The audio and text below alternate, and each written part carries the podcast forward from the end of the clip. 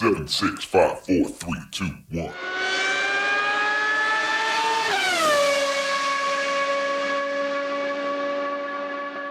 Herzlich willkommen zu Formel Uno, der Formel 1 Podcast mit Christian, ein spanischer Formel 1 Fan.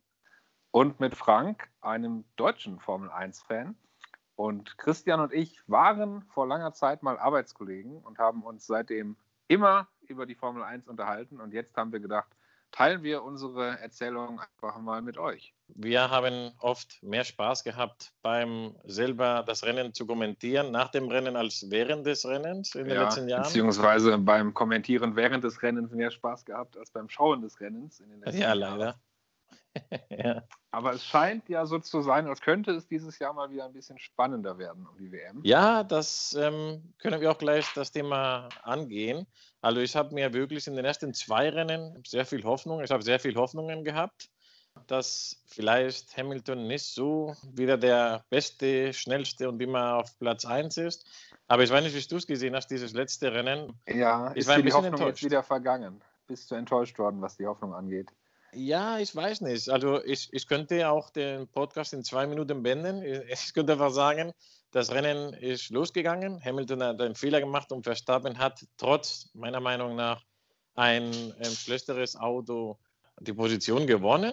Und trotz allem hat Hamilton am Ende gewonnen. Klar, wenn wir nur aufs Ergebnis schauen, dann sehen wir natürlich, dass Hamilton gewonnen hat mit sogar einer halben Minute Vorsprung. Aber wir wissen auch alle, dass Verstappen und Bottas am Ende noch einen extra Stop eingelegt haben für die schnellste Runde. Das heißt, eigentlich waren sie schon sehr eng zusammen. Und äh, Hamilton ist auf jeden Fall nicht so davon gefahren wie in den letzten Jahren. Und, ja, ähm, das, das, stimmt. Aber ich habe wirklich gehofft, und das sah auch am Anfang des Wochenendes so aus, als ob Verstappen sogar auf ähm, Platz 1 ähm, landen könnte oder dass er das beste Auto haben könnte, aber ja. es scheint nicht so gewesen sein, zu sein. Genau. Also der Red Bull ist auf jeden Fall nicht das beste Auto, sondern es ist nach wie vor der Mercedes das beste Auto. Aber Red Bull ist halt wirklich nah dran und äh, hat somit eigentlich an jedem Wochenende immer wieder die Chance, Mercedes unter Druck zu setzen und mhm. auch immer wieder die Chance auf den Rennsieg. Das heißt, Mercedes muss wirklich kämpfen für den Rennsieg und wenn irgendwo Fehler passieren, wenn irgendwas nicht ganz so rund läuft, dann äh, kann auch Red Bull sich den Sieg schnappen. Zumal es ja auch Strecken geben wird, wo vielleicht ein Red Bull noch ein bisschen mehr Vorteile haben kann. Und ich denke, jetzt in Portugal lief es halt eher für den Mercedes irgendwie. Ja, es sah so aus. Also zumindest war es das Ergebnis so. Auch für mich ein bisschen enttäuschend war der, das Rennen von Perez. Also ich ja. finde, der, ich weiß nicht, ob das der beste zweite Fahrer für Red Bull ist, weil obwohl er es am Ende jetzt noch irgendwie hingekriegt hat, aber ich fand das eine große Enttäuschung. Ich weiß nicht, ob er da helfen naja, wird. Aber dann ja. musst du ihn mal vergleichen mit seinen Vorgängern. Natürlich, sagen, ja, ja. Perez ist auf jeden Fall der beste zweite Red Bull-Fahrer, den Red Bull seit langem hat. Rein von den Ergebnissen. Wenn man das mit Elben vergleicht oder wenn man das mit Kwiat vergleicht, dann ist Perez schon deutlich besser als seine Vorgänger. Für mich war Perez eine, eine Enttäuschung weil der ist eigentlich ein guter Fahrer oder war ein guter Fahrer. Ich sage jetzt mal von oberen guten Mittelfeld, sage ich jetzt mal. Ja. ja. Jetzt kein Star, der wird wahrscheinlich kein Formel-1-Fahrer in der ersten Position, aber ich dachte, es wäre, ich sage jetzt mal, als zweiter Fahrer hätte ich ihn besser eingeschätzt als Bottas zu Hamilton, ja, zum Beispiel. Aber in ja. diesem Rennen fand ich das enttäuschend und ich habe mir gedacht, also ich habe ja auch parallel andere Fahrer beobachtet und so. Ich habe mir gedacht, also eigentlich wäre Norris der perfekte zweite Mann bei Red Bull. Also ich glaube, was man jetzt nicht ganz vergessen darf, ist, dass man sich wirklich anschauen muss, welche Fahrer für die Saison 2021 ihr Team gewechselt haben. Und wenn man sich die Fahrer anschaut, die ihr Team gewechselt haben, also Ricciardo und Vettel und Perez, dann stellt man fest, dass die eigentlich alle Probleme haben. Und dass die alle nicht von Anfang an so gegen ihre Teamkollegen bestehen können, wie man sich das vielleicht erwartet hätte. Oder auch Alonso, der ja wieder neu dazugekommen ist. Der hat jetzt zwar ein gutes Rennergebnis gehabt, ist immer noch knapp hinter Ocon, ähm, ist aber auch in den, in den ersten beiden Rennen und auch in den Qualifikationen hat er nicht so wirklich überzeugt. Das heißt, die Fahrer, die neu in ihren Teams sind, haben eigentlich alle Probleme. Und ich denke, das hat auch damit zu tun, dass sie einfach wenig testen konnten im Winter, dass sie allgemein einfach wenig Kilometer haben in ihren jetzigen Autos. Und ich glaube, Alonso hat es sogar mal in einem Interview neulich gesagt und meinte, das ist so, als würdest du ohne Training auf eine, also als würde ein Athlet ohne Training auf die Olympischen Spiele fahren und würde ohne jede Vorbereitung und ohne jedes Training plötzlich die Olympischen Spiele bestreiten müssen. Da hast du einfach Probleme. Und ich glaube, so geht es den neuen Fahrern. Und insofern denke ich, ist es eigentlich eher positiv zu bewerten, dass Perez überhaupt so weit vorne dabei ist, dass Perez es überhaupt schafft, im Qualifying präsent zu sein, die schnellen Runden hinzukriegen. Und am Ende des Tages ist er Vierter geworden. Das ist eigentlich das, was man von einem, von einem Red Bull-Fahrer auf so einer Strecke bei so einem Rennen auch einfach erwartet.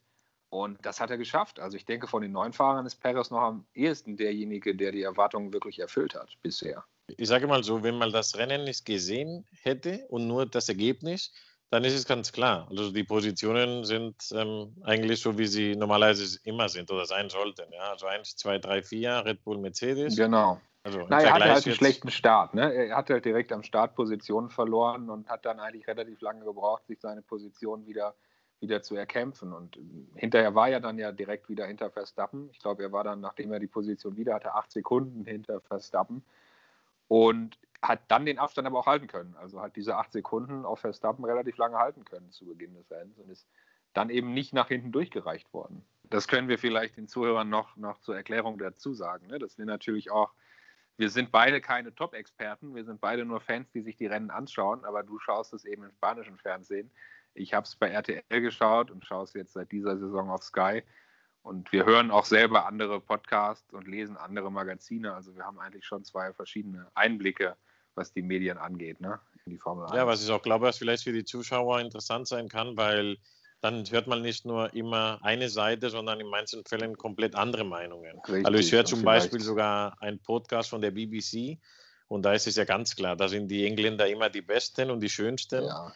Und, Aber sind die ähm, BBC auch solche Hamilton-Fans, wie man das ja, ja, ja, ja. RTL Grad, dann doch Gerade heute Vormittag habe ich den aktuellen gehört und ja, also das ist schon extrem. Ich meine, das, aber es ist ja normal. Also in, in Deutschland war es ja Schumacher, in Spanien war Alonso. Und ja, egal, was er gemacht hat, das war super. Und genau, ja. ja in Deutschland war er noch Vettel, ja klar. Aber bei Schumacher war es, glaube ich, noch krasser. Und ähm, egal, ob wenn die einen Fehler gemacht haben, das war die Schuld von jemand anderem oder es war nicht so schlimm, weißt du, ist auch ganz klar. Also du bist schon wieder genervt von Hamilton und davon, dass er am Ende die Rennen gewinnt. Ja, nee, also in diesem Fall, aber es macht jetzt jedes Rennen, wenn er anfängt, der hat sich wieder beschwert, dass die Reifen schon am Ende wären und ähm, keine Ahnung. Und, am Ende, und ja. nach zwei, drei Runden, nachdem er sich beschwert hat oder dass dieser Funkspruch kam, macht er die schnellste Runde. Ja, weißt du? aber am Ende des Tages hat Hamilton das Rennen gewonnen. Und Hamilton beherrscht eben auch die Psychologie. Und ja, solche, das kann natürlich sein, dass die es abgemacht solche haben. Solche Funksprüche, was du jetzt als Jammern und als Rumheulen bezeichnest, ist auch einfach nur Psychologie, denke ich.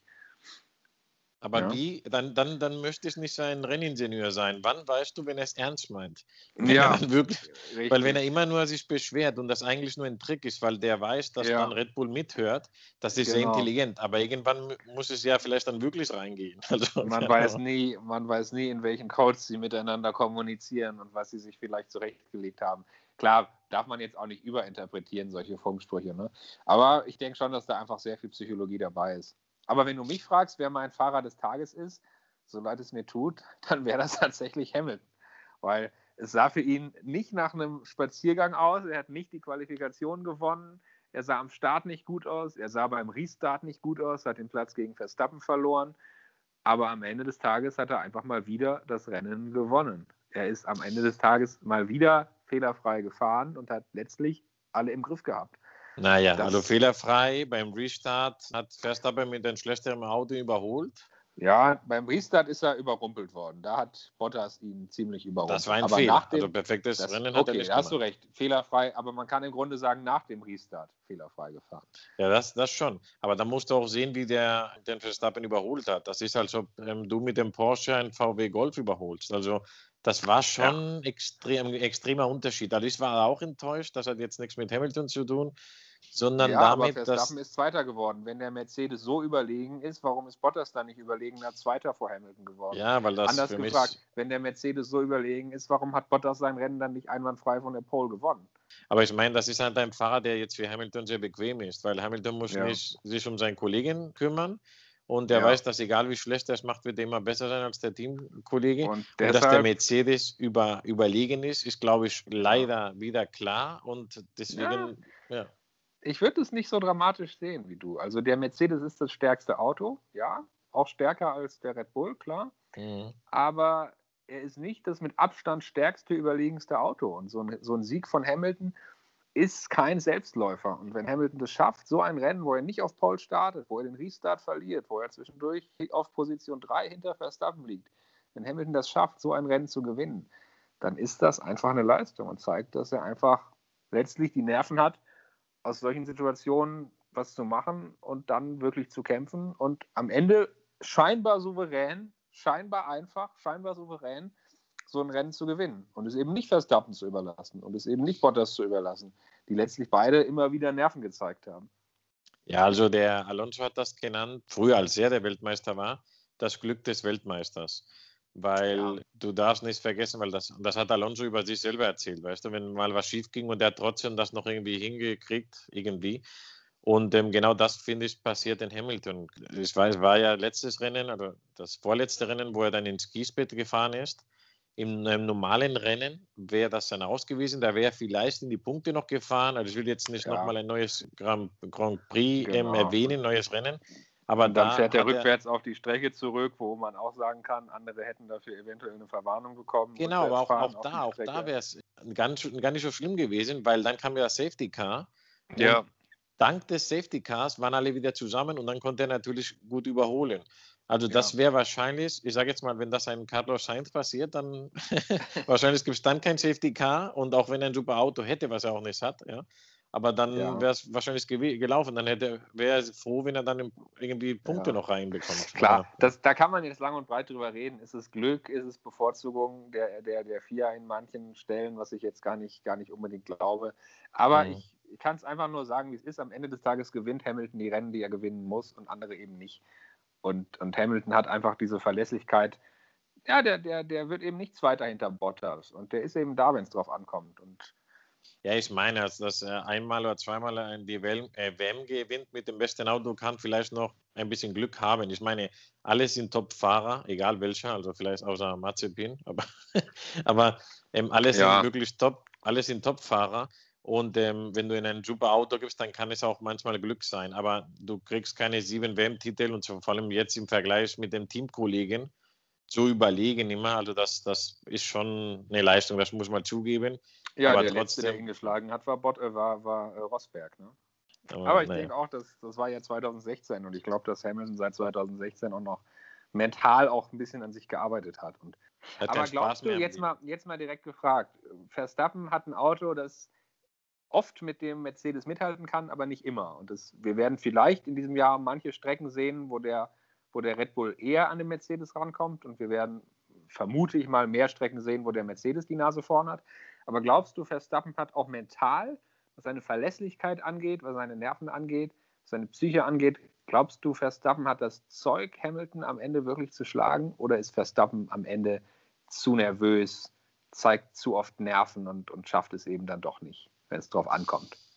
Das ist eine sehr gute Frage. Also meiner Meinung nach hängt es davon ab, wie das Jahr für ihn läuft. Also wenn er jetzt immer bei so Kleinigkeiten dann verliert oder wenn er dann halt nervös wird und das wirklich um, also wenn er fühlt, dass er, dass er das nicht mehr im Griff hat, dann kann es sein. Ich finde, das ist, ist vielleicht auch, was dem Vettel in den letzten Jahren von Ferrari passiert ist. Wenn du irgendwann mal negativ drauf bist und alles funktioniert nicht und dann, glaube ich, machst du noch selber mehr Fehler, als eigentlich normal sind. Ich weiß es nicht. Ich glaube, es ist, solange er den Hamilton im Griff hat, also dass er mal auch gewinnt und dass er glücklich ist mit den Ergebnissen. Also ich glaube, er ist, er ist auch nicht mehr der Jüngste. Also ich meine jetzt von der Seniorität von, von Formel 1 Rennen. Ja, ist natürlich einer der Jüngsten immer noch. Aber der, hat ja, der war ja minderjährig, glaube ich, als er angefangen hat. Also er ist schon ein paar Jahre dabei und ich glaube, der ist schon ja, der hat schon relativ viel Erfahrung und weiß, was er vielleicht machen soll oder was er nicht machen soll. Und ich finde immer noch, dass er weniger zu verlieren hat als Hamilton, weil dass Hamilton gewinnt, ist irgendwie eine Sache, die jeder erwartet. Und ich glaube auch, wenn du jetzt die Engländer außen vor lässt, dass die Sympathie immer noch mehr bei Verstappen, nur damit jemand mal kontern kann, weißt du? Nicht mal, weil du ein super Fan bist von Red Bull oder von ihm, sondern nur, weil die Leute, ich auch, es satt haben, dass immer derselbe gewinnt.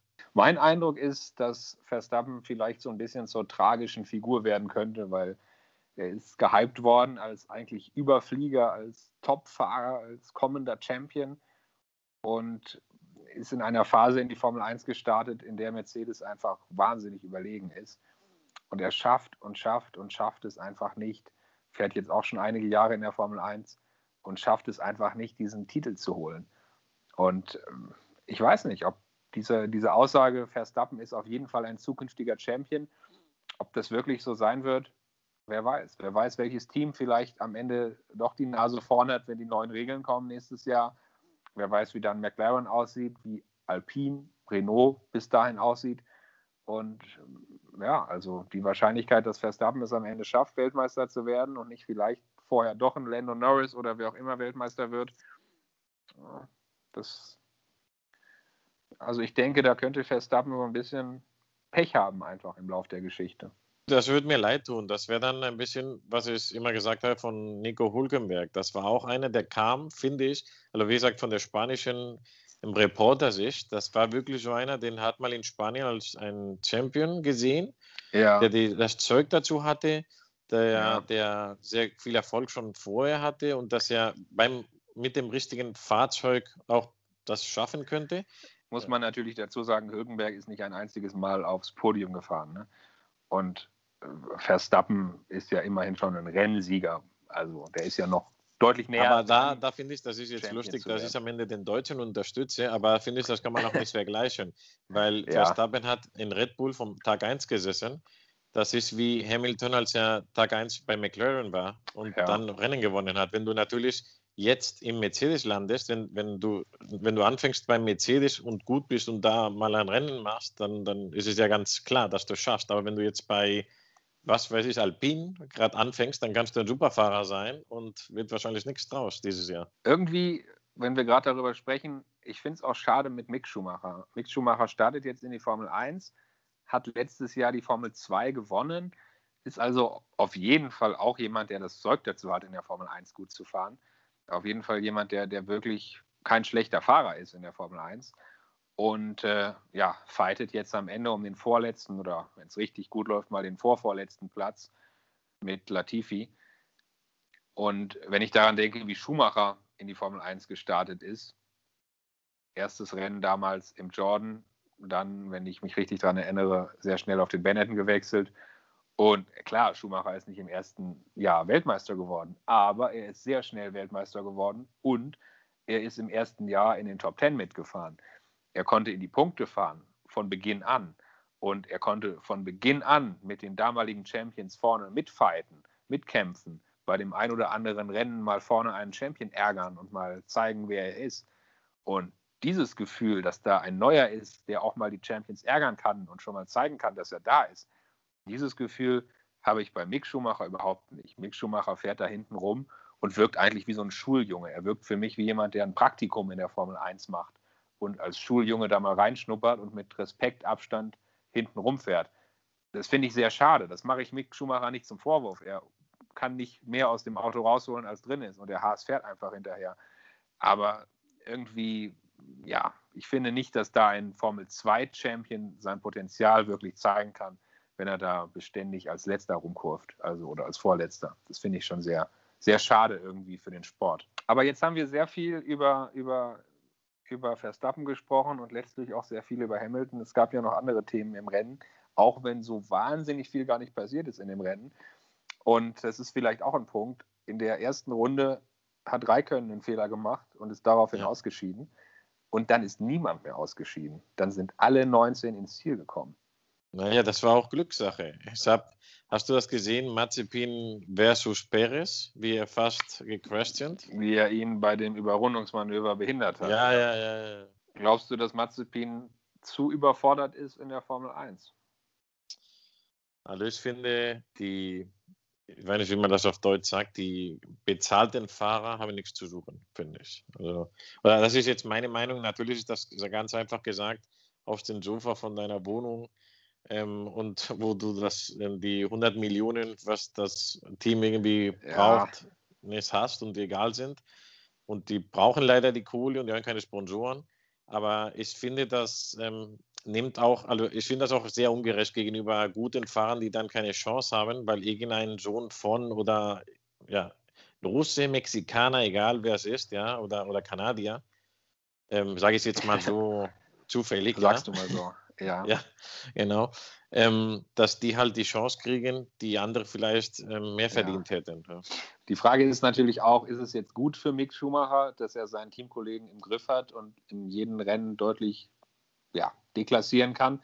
Oder ist es vielleicht ein Nachteil für Mick Schumacher, weil er auch letzten Endes nichts lernt durch seinen Teamkollegen, weil ihm da der interne Wettbewerb fehlt und er, er sich niemand, er, er sich nicht reiben kann mit seinem Teamkollegen und dadurch verliert er vielleicht auch die Möglichkeit, was zu lernen. Jetzt spiele ich mal Teamchef, ich bin der Toto Wolf.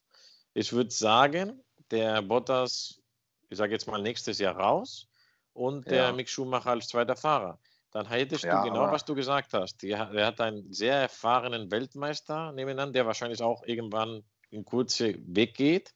Das war jetzt, ja. ich sage jetzt mal, das wäre dann so eine Art Rosberg-Schumacher bei Mercedes. Mick Schumacher, Mick Schumacher ist aber, wenn ich richtig informiert bin, ähm, ein Ferrari-Fahrer, Fahrer der Ferrari, der Ferrari Driving Academy oder wie die Nachwuchsschule bei denen heißt.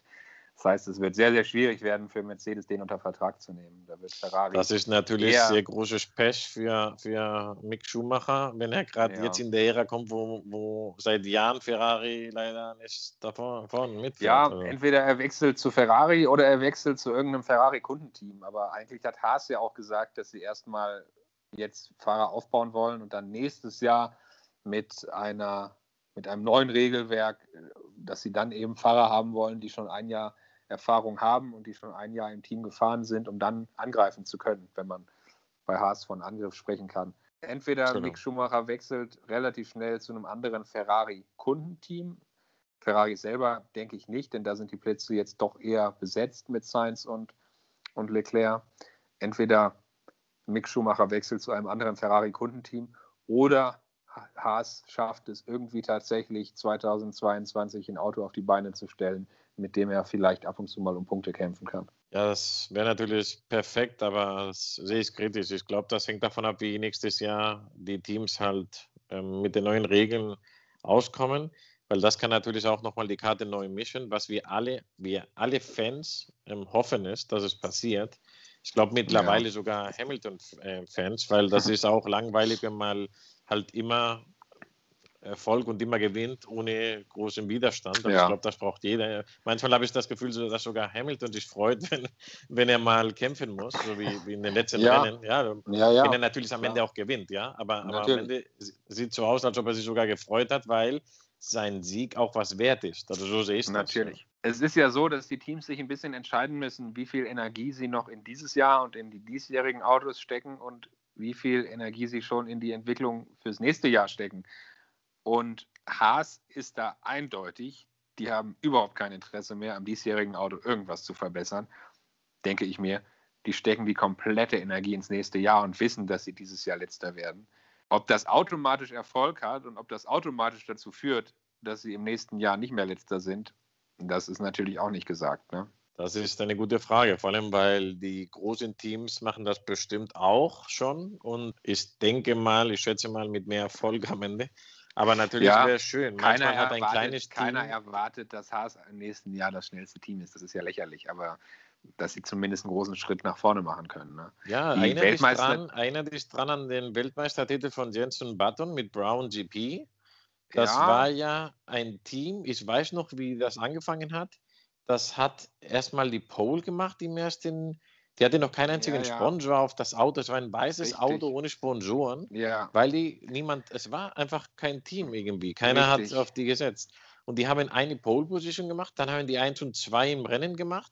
Und auf einmal hat dann jeder gesehen, oh, die fahren jetzt nicht einfach ohne Sprit oder so und deswegen sind die so schnell in, ja, in, die, in den, in den freien Training. Ja. ja. ja, die waren auf einmal. Die also halt, meinst äh, du, Haas, ja. Haas ist the next one GP Story? Das kann natürlich sein. Ja, das kann natürlich oh, jetzt sein. Lehnst du dich, jetzt lehnst du dich weit aus dem Fenster. Nein, das glaube ich nicht. Aber ich denke zumindest, dass sie, dass sie letztes Jahr nicht mehr so sehr hinterherfahren wie dieses Jahr.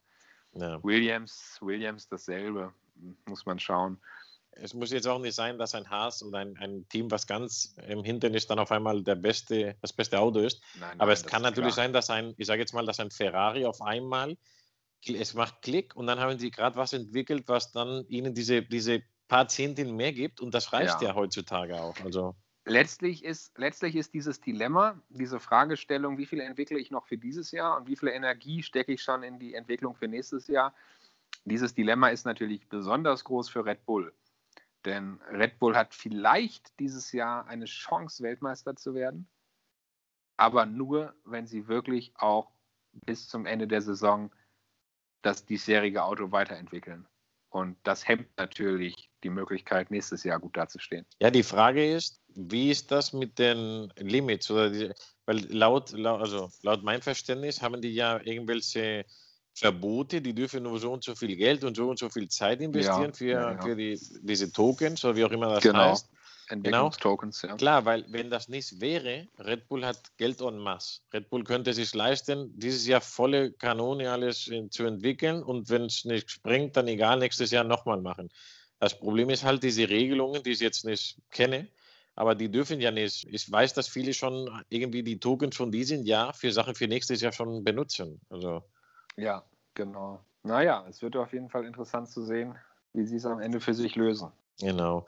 Und dann noch, bevor wir das Rennen abschließen, mich hat auch wieder ein bisschen genervt, das mit dem Track Limits. Äh, ja. Wir hatten uns ja noch vor dem Podcast darüber unterhalten beim letzten ja. Rennen, dass ich glaube, wir beide der Meinung sind, dass die vielleicht statt ähm, das per GPS zu messen, dass die halt entweder die Wiese oder, oder Schotter oder was auch immer, Kiesbett dahin tun nicht damit die wegfliegen und was Schlimmes passiert, sondern nur damit die einfach die Straße, die, die Strecke nicht verlassen. Weil am ja. Ende, die benutzen die Strecke so. Die so Track Limits nerven jeden. Die Track Limits ja. nerven jeden. Das ist einfach so. Die Fahrer sind genervt, die Zuschauer sind am allermeisten genervt. Ja, das hatten wir jetzt noch mit der schnellen Runde von Verstappen. Das, deswegen habe ich es nochmal ähm, in diesem ja. Rennen erwähnt, weil die wurden ja aberkannt, weil er die Track Limits nicht genau. ähm, eingehalten, nicht hat. eingehalten hat. Aber ich frage mich da, wieso das überhaupt passieren kann. Also es kann ja nicht sein, dass die Fahrer einen Vorteil haben sollten, finde ich, wenn die über, also über den Limits fahren, dann sollten die einfach langsamer sein.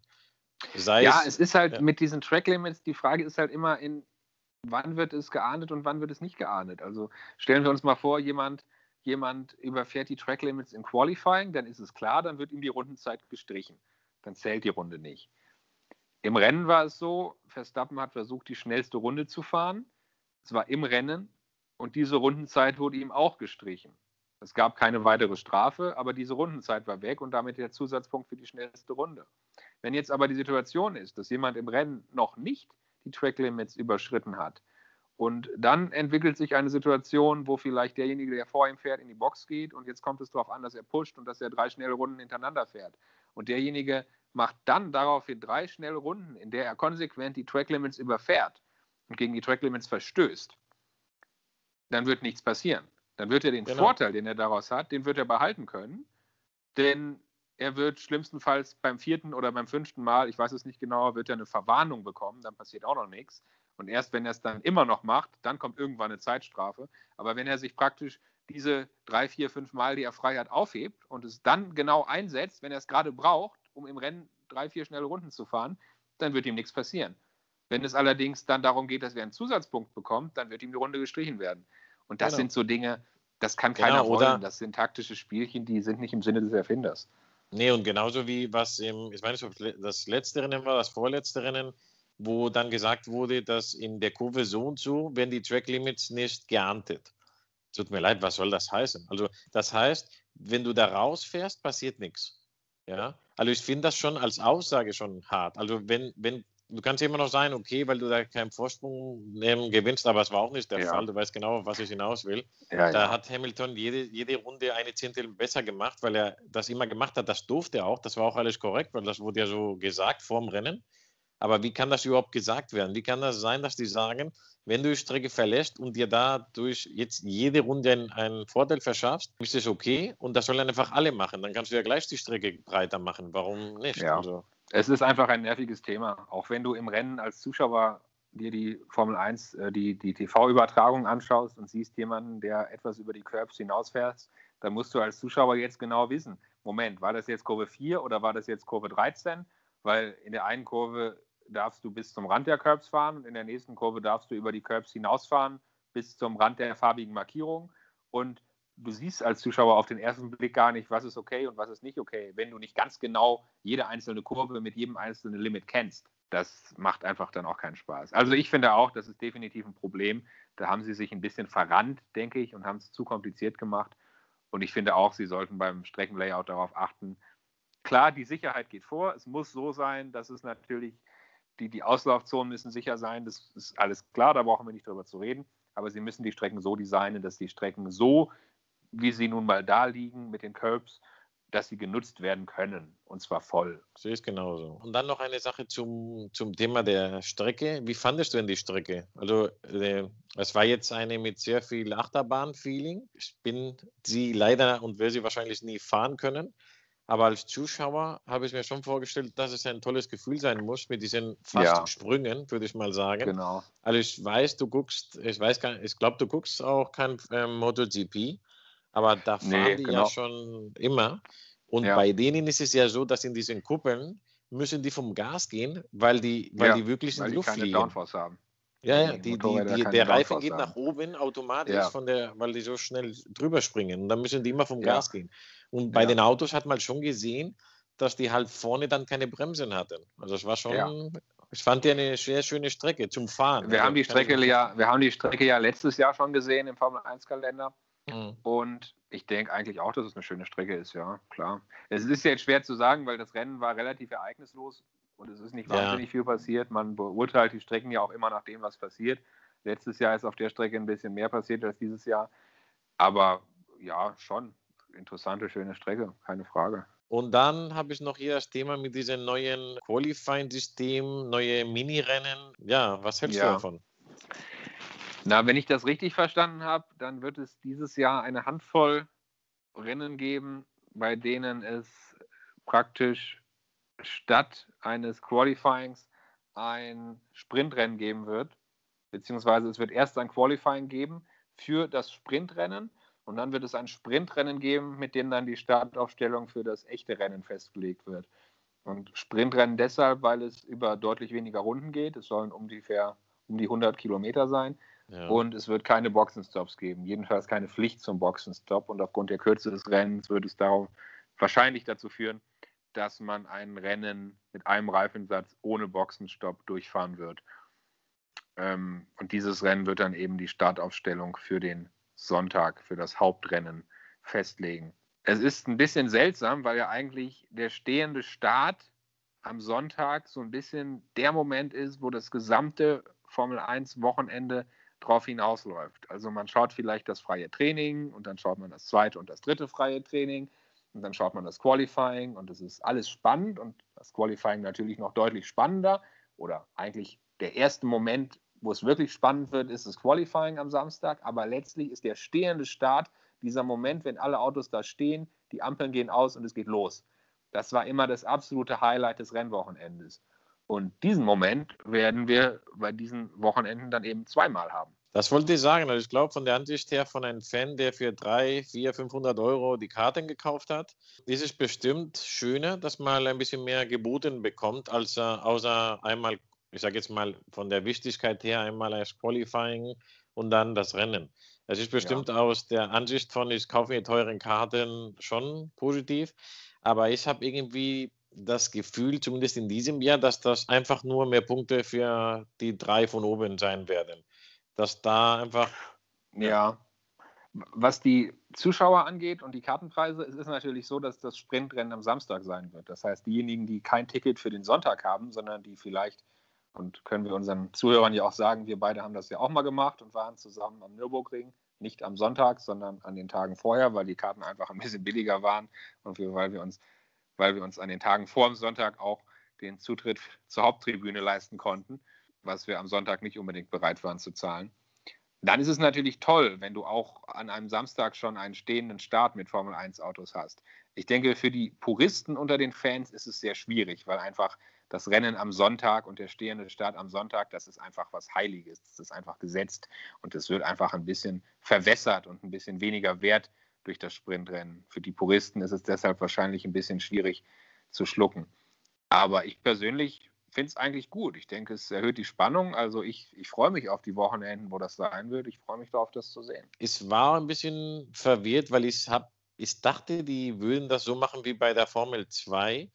Da glaube ich, gibt es ja erstmal ein kurzes Rennen, wo dann die acht ersten Punkten und dann gibt es ja das lange Rennen, da, wo dann die ersten zehn Punkte, also das lange Rennen wäre dann wie in der Formel 1.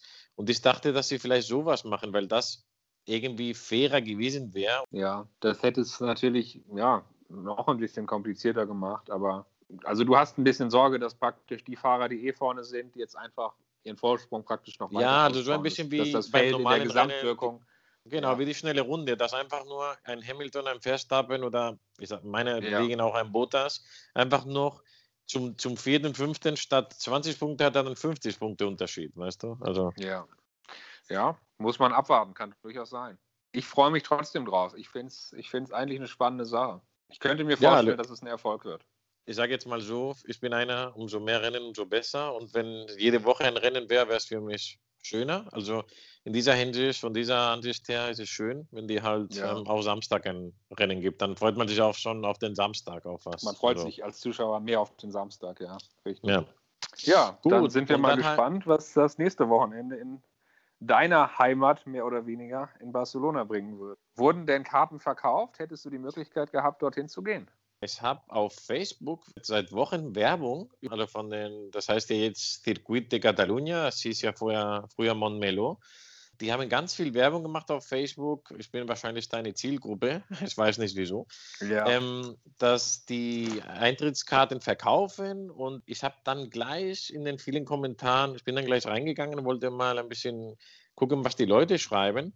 Und da haben ganz viele gefragt, was ist, wenn? Ja, also wir haben ja die Pandemie das Thema und auch in Spanien ist es ja ganz viel ja, ähm, Einschränkungen. Und zum ja, jetzigen Zeitpunkt, Stand heute, darf man ja gar nicht das Bundesland ja. ähm, verlassen. Ja? Das heißt, okay. eigentlich geht das gar nicht. Also das Publikum da sein wird, gehe ich davon aus.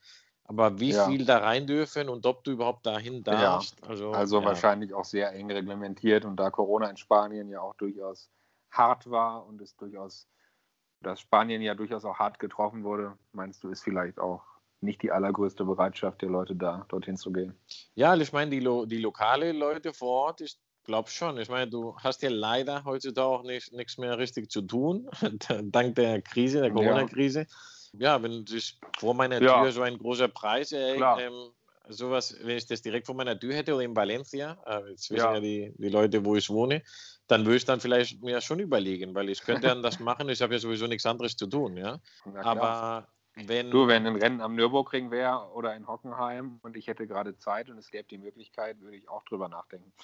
Ja, Christian, hat Spaß gemacht, mit dir ein bisschen über das Rennen zu plaudern, auch wenn wir uns ja einig sind, dass es eines der Rennen war, wo vielleicht nicht so wahnsinnig viel passiert ist. Aber denke, es gab trotzdem genug Themen, über die man sich unterhalten konnte. Also wie man sieht, war, hatten wir genug, viel zu viel. Wir hatten uns vorgenommen, dass wir ein kurz im Podcast aufnehmen werden. Mal sehen, wie lang der am Ende wird. Ja, Bestimmt du kannst länger jetzt noch deutlich zurechtschneiden und dann wird es vielleicht ein kurzer Podcast. Genau. Und ähm, ja, ich freue mich auf das nächste. Ich hoffe, dass das nächste wieder wie die ersten zwei wird oder dass vielleicht etwas spannender, wird. Ja. ja. Genau. Und ähm, dann würde ich sagen, wir verabschieden uns für das nächste Rennen. Und, wir ja, sind gespannt, ob jemand Lust hatte, uns zuzuhören und würden uns freuen, wenn dem so ist und hören uns dann irgendwann wieder nach dem nächsten Rennen in Spanien. Super. Mach's gut und bis zum nächsten Alles Mal. Klar. Mach's gut, Christian. Bis dann. Ciao. Tschüss.